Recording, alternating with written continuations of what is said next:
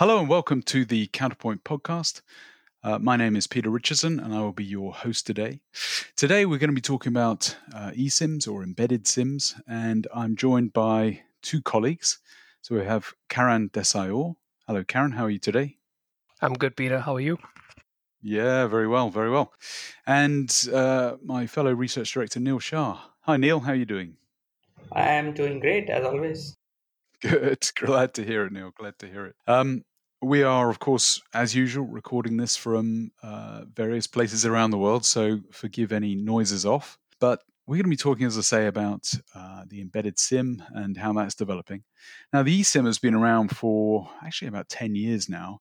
Um, but I, I, can remember a time, I've been around quite a long time in the telecoms industry, and I can remember a time before SIM cards when, you know, this is in the analog days, when it was a quite complex process to combine a telephone number with a piece of equipment. And the emergence of the SIM, which really came in with GSM now 30 years ago, transformed that. So uh, suddenly your telephone number and your subscriber identity was on a device that was a bit like a credit card, and you slotted that into the phone, and the phone became yours. Um, but the SIM card has transformed over the years, getting smaller. Obviously, the credit card size is pretty difficult to manage in a small uh, small device, so that SIM has become much smaller. But now we've reached a point where it is almost being dematerialized uh, and embedded in the in the equipment. And having a SIM card has been fine when you're using a smartphone, but if you're talking about connecting a water meter or utility meter or a drone or even a car, having a physical SIM is actually a bit more difficult to manage. So, taking the functionality of the SIM and putting it into some other format um, creates, uh, you know, a, a, much more usable um, piece of equipment. So, maybe we can start off, guys, by talking about this transition from, you know, a physical SIM card to something else. So, um, Karan, maybe I can ask you to to kick us off here. So, can you talk about some of the differences between you know, the physical sim and then taking that functionality, putting into other formats? So, I think this is where a lot of people get confused, right? So we have you know the eSIM and then iSIM or soft SIM. So, can you you know briefly kind of uh, explain what the differences are between these different uh, different things? Sure, Peter. Uh, like you said, Peter, like we're all familiar with the SIM card that we have to pop out from a previous phone and insert into the new one to get connectivity. Uh, you know, something that we used to do or still, you know, are still used to doing in a lot in a lot of countries. Uh, the eSIM is different, though. Uh, you know, as the name suggests, the eSIM is built into the phone's board. Uh, it's completely re- rewritable and it works with like literally all the leading carriers uh, these days and we have uh, eSIMs in a wide range of consumer products now. Uh, you know, you talk about smartphones, wearables, to laptops. Now we also have you know B2B IoT devices uh, such as smart meters, medical IoT devices, home automation and security systems, connected cars, and asset trackers. You know that that support eSIM functionality. Uh, there are a few differences though, uh, as, as we've captured rightly in our report. We've we've featured three types of eSIMs. Uh, that's the eSIM, that's the embedded SIM. Uh, the iSIM, which is called the integrated SIM, uh, and the third category is the soft SIM. Uh, in terms of the differences between uh, these three, uh, eSIM and iSIM have a, a, similar philosophy in terms of taking the chip and its credentials from an insertable SIM card to the PCB of the product itself. there's a slight difference here, though in case of an eSIM, the chip is soldered onto the board. Uh, whereas if, if we talk about an iSIM, uh, it goes uh, a stage further uh, and it is integrated into the silicon design of an SoC. So if I can, if I can just jump in there, so uh, just clarify. So in the eSIM, we're talking about taking the physical elements that would otherwise be in the SIM card and just, I'd say just, but soldering those onto the onto the board in some way. But within the the iSIM, the same functionality is then uh, ingested into the silicon itself. goes uh, uh, into the system on chip. Okay. And then soft SIM. Yeah.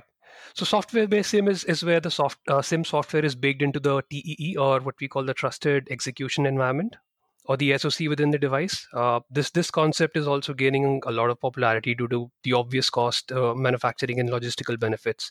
Uh, you hear of companies such as Redtea Mobile, uh, GigSky, uh, that are partnering with OEMs, uh, operators across the world, and chipset vendors to drive eSIM capabilities at the core software level. Okay, so what are what are the different benefits of eSIM versus iSIM versus SoftSIM, um, and why are they better than physical SIMs? Um, yeah, maybe you can you can talk a bit about that.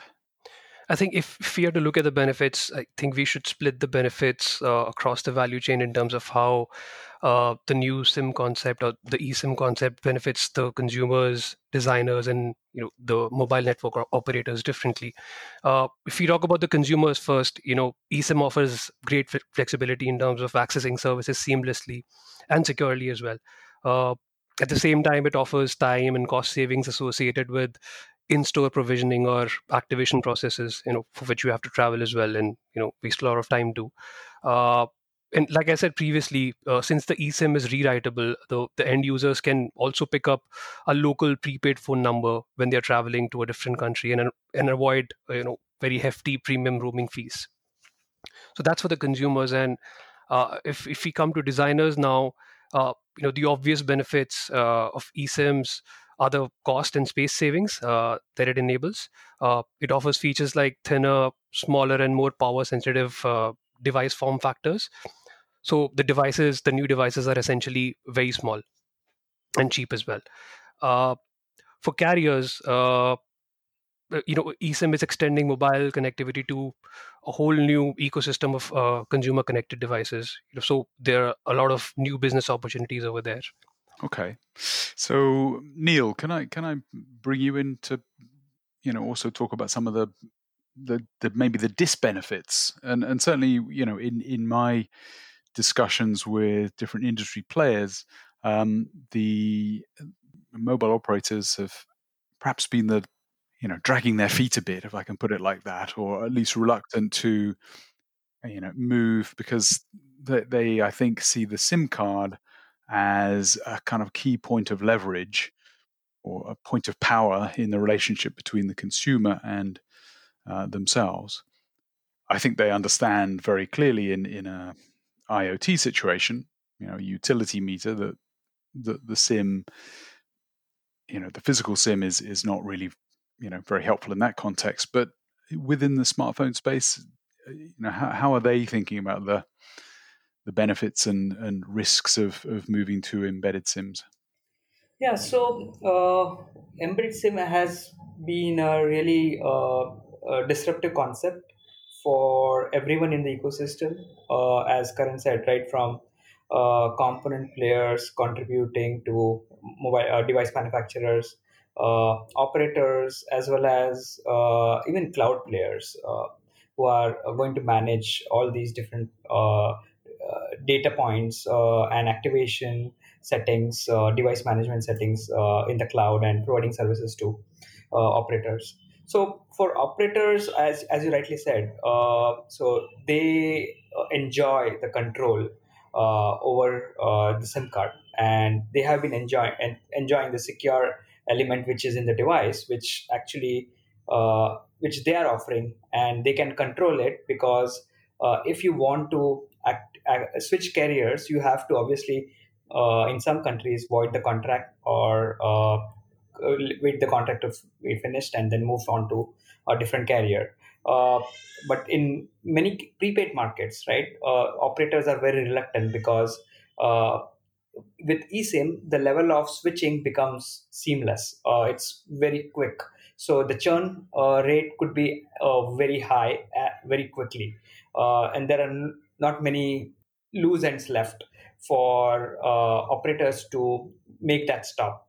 So that flexibility is something what uh, operators have been trading about, and this is true mostly for smartphones, which have been the uh, higher ARPU devices for operators or high, smartphone connections rather. So if you look at IoT, for IoT, actually operators are very pro eSIM.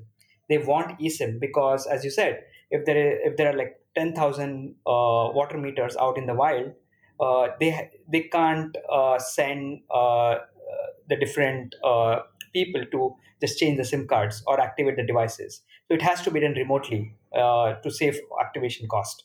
So for those kind of devices, operators are very pro eSIM. And what has happened also is many operators are also seeing an opportunity while eSIM provides the flexibility to have multiple profiles, operator profiles on the device or on the eSIM. But some of the operators are actually just locking the eSIM as well. So there, it, it, it can only uh, allow one particular operator's profile. So the uh, especially for IoT devices, because anyways they don't roam much. But uh, in many cases, we are seeing that happening as well.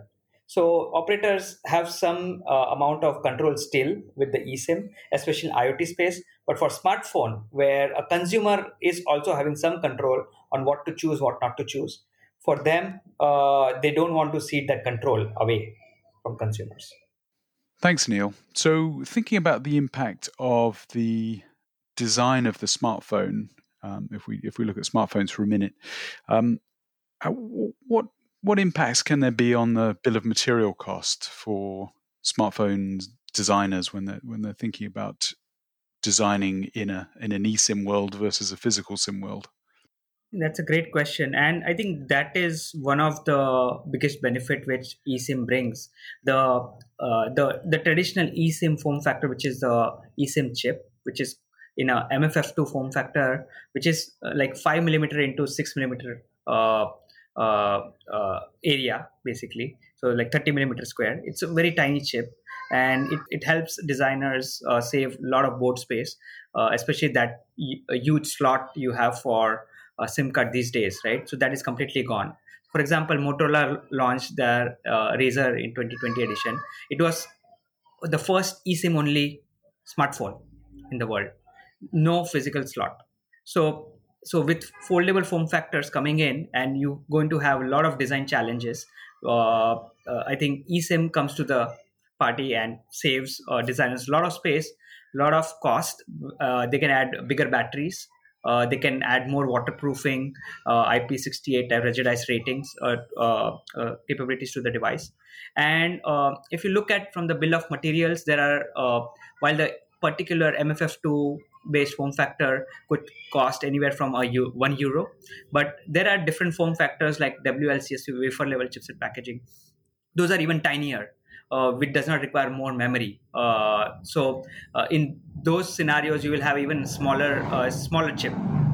And uh, and then when you move to integrated SIM world, where the EUICC or the IUICC, that is the OS, the eSIM OS, is stored within the secure processing unit in your SoC, which is the application processor. So in that scenarios, you don't need any soldered chip onto your board. So it's like 100% savings and it becomes even more inexpensive because it, it, it is directly into the soc so in that case you'll uh, eventually uh, the entire industry can sa- save a lot of uh, cost and uh, can add a lot of different features uh, uh, in lieu of no sim card. Mm. and i and i guess you know beyond even the space saving aspect, you know, even having the physical sim tray, which you need to find a a position for and you know have a cutout in the side of the phone. So you know even not having that element um, can really assist in terms of the product design. Absolutely. Uh, because if we are moving into a millimeter wave based 5g world the placing the antenna is the biggest challenge the antenna modules right? So uh, any space which they can get to position those modules where you accidentally don't uh, cover the antenna modules right it's going to be a huge benefit. Yeah. And i think if we if we look at the specific manufacturers that have been leading the charge here uh, you know apple is is i guess the poster child for uh, the introduction of, of eSIM. Um, you know, Apple has been a, a leader, I think, in many aspects of, of product design. You know, from taking away the, the headphone jack and things like that. So we saw Apple really kind of being the first, but you know Google uh, with its Pixel range has followed, and then Samsung has enabled eSIM functionality as well on some of its uh, newer flagship products. Um, but quite often these devices are offering you know some level of, of kind of dual SIM functionality, so they're retaining the physical SIM, but also offering a, an eSIM. So how long should we or you know over what timeline should we expect um, eSIM to you know filter down into you know down the range of products and become much more widely available in your view, Neil? Yeah, uh, I think it's a function of uh, different markets. Uh, not all markets are as advanced. Uh, still, we see many operators. We have like uh, thousands of operators, uh, if you include MNOs and MVNOs, globally.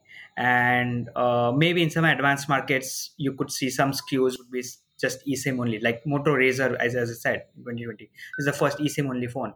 Uh, and as you go with uh, uh, newer form factors like foldable phones, I, I see this happening more and more uh, in future. But down to mainstream and mass market level, uh, I would say uh, at least mainstream level where you see phones in high tier and premium tier, we could see by 2025 once the introduction of integrated SIM comes in uh, uh, we could see uh, many bulk of those phones in those price segment would do away with a physical tray SIM card.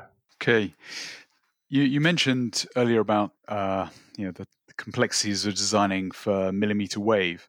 So does the shift to 5G and perhaps in you know in the IoT world things like NB-IoT um, is is that a driver to you know uh, push the adoption of eSIM more generally? I mean, you know, maybe you can talk a little bit about the you know what our expectations are in terms of the um, devices out there that have eSIM capability.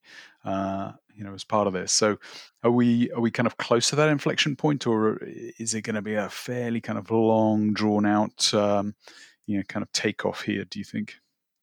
Uh, uh, that's a great question. So, if you look at every uh, uh, device segment, e- even if you consider vehicle or connected car as a device, uh, which is a connected device, right, in a sense. So, we are seeing the highest adoption right now for eSIM is in vehicles. So, most of the cars connected are now coming up with eSIM based modules and TCUs. Uh, they're hardly, it's very difficult to open a car and put a SIM card, right?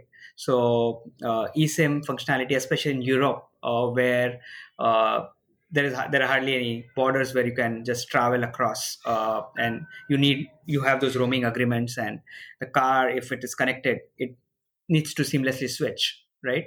So uh, we are seeing a high a very high uh, adoption almost 70 to 80 percent level adoption of esim already in uh, vehicles uh, when you then you move to IoT, IoT also is driven by a lot of modules, all uh, IoT modules, and those IoT modules are also become uh, having a lot of cost pressures, especially for LPWA, low power wireless access type modules, which is as you rightly mentioned, NB-IoT, LTE-M, Cat1, all those kind of different modules. Uh, there is huge cost pressure to bring the module prices under five dollars uh, and for that, if the module price is under five dollar, then you ca- you are not going to pay one dollar uh, for uh, for a huge slot uh, or or even a physical eSIM, right? So we are seeing a lot of adoption of iSIM based solution, integrated SIM based solution already uh, within the IoT world. So it has gone one step ahead, uh, even skipping eSIM in many cases. That is an embedded chipset based SIM. So those are the areas IoT. Uh, then you would say smartwatch uh, also is one of the segment which by de facto all the cellular smartwatch we are seeing almost 80 to 90 percent of the smartwatches are already uh, eSIM capable and uh, eSIM is being used because the form factor is also very small. The only uh, lagging segment is uh, right now smartphone, but this is growing fast, fast as well. Compared, but compared to other segments, we are seeing already greater adoption of embedded SIM and iSIM. Thanks, Neil. So, turning our attention to the um, the way in which eSIMs are being uh, enabled within the network. So, you know, we have a number of players you know, in the uh, in the eSIM ecosystem. Many of those have come from the traditional kind of SIM card uh, background, but we have new players as well. So, Karan, can you talk about who who are some of the leaders in the eSIM uh, space at the moment, and you know what they bring to the party? Sure. Sure, thanks, Peter. So uh, there, there, there are two ways uh, uh, in which we look at the eSIM ecosystem. Uh, one aspect is the eSIM enablement bit, and the the other aspect is eSIM management. Uh, so there are uh, a number of players that cut across both of these categories and have end-to-end solutions. So I'll talk about manage the, the enablement side first. So like last year, we have the two usual suspects, Thales and G+D that are leading uh, the eSIM enablement space, uh, along with you know players such as IDEMIA and Valid, and you know something, a few things that set them apart from the competition are obviously you know the fact that they have robust eSIM enablement com- capabilities, along with you know having their own embedded uh, secure elements. Uh, and EUICC and IUICC operating systems, uh, which they've developed for consumer, automotive, and IoT applications. So, you know, these are some of the things that that you know differentiate uh, these top four players from uh, from from the lot. Uh, and if we talk about the leader, the overall leader in eSIM enablement um, uh, for this year, it's Thales. You know, because, because it scores uh, very well across different parameters, uh, which we use to assess all of the ecosystem players. A few few things that I'd like to mention about what Thales has done differently is, you know, obviously it has four GSMA SAS certified sites for EUICC production and uh, you know Thales has also established a very strong consumer eSIM offerings, uh, enabling smartphones, uh, tablets, PCs, smartwatches for you know all the all the major brands uh, from Samsung to Microsoft uh, and Motorola as well. Uh, it is also amongst the leaders in supporting many eSIM-enabled industrial IoT applications. if we talk about energy and utilities, security and home automation, asset tracking, and point of point of sales terminals. Okay, Th- thanks, Karan. That, that, that's that's helpful. And I, I would just say that um, you know to do a bit of advertising here. So Counterpoint has been tracking the eSIM space for you know several years, and we're just uh, in the process of publishing our latest update on this. Um, and it's a super comprehensive report that runs you know, across the whole kind of end-to-end space. So um, and Karan's been been leading a lot of the research there. So if you do want to know more about this, please do contact us and we'll be happy to happy to talk you through. But just just before we wrap up, Karan, looking ahead, um, you know, maybe a, a, kind of a future looking thought on you know how we see um, eSIM and iSIM gaining traction here uh, over the next few years. How how would you like to kind of summarize that? Sure. Uh, so, as you know, Peter, GSMA has not yet uh, defined the iSIM from a security and remote provisioning perspective. Uh, you know, this is still a major barrier for, for iSIM's adoption uh, at a larger scale, but we, we do expect the iSIM to be implemented widely starting uh, 2022. Uh, and players like ARM and Qualcomm and some of the other big MNOs that, that have already taken big strides towards iSIM would be the ones that would be driving it. Uh, and if uh, you know iSIM is standardized in let's say the next two years or so, we should see a rapid adoption and tough competition to you know for the hardware-based eSIM category in in probably the next five years. You know, considering the convenience, cost, and you know board savings that iSIM offers uh, over the eSIM. All right. So good good point I think on which to to wrap up. So yeah, thanks Karan, thanks Neil for for joining us today. Appreciate it, Peter. Thank you very much. All right. And uh, yeah, everyone else, if uh, as I say, if you, if you do want to learn more about the the overall kind of eSIM ecosystem, please do get in contact with us. We have a fantastic report on which you can uh, dig into many of these details. And do tune in next time for uh, the next Counterpoint podcast. Thank you very much. Have a great day. Bye now.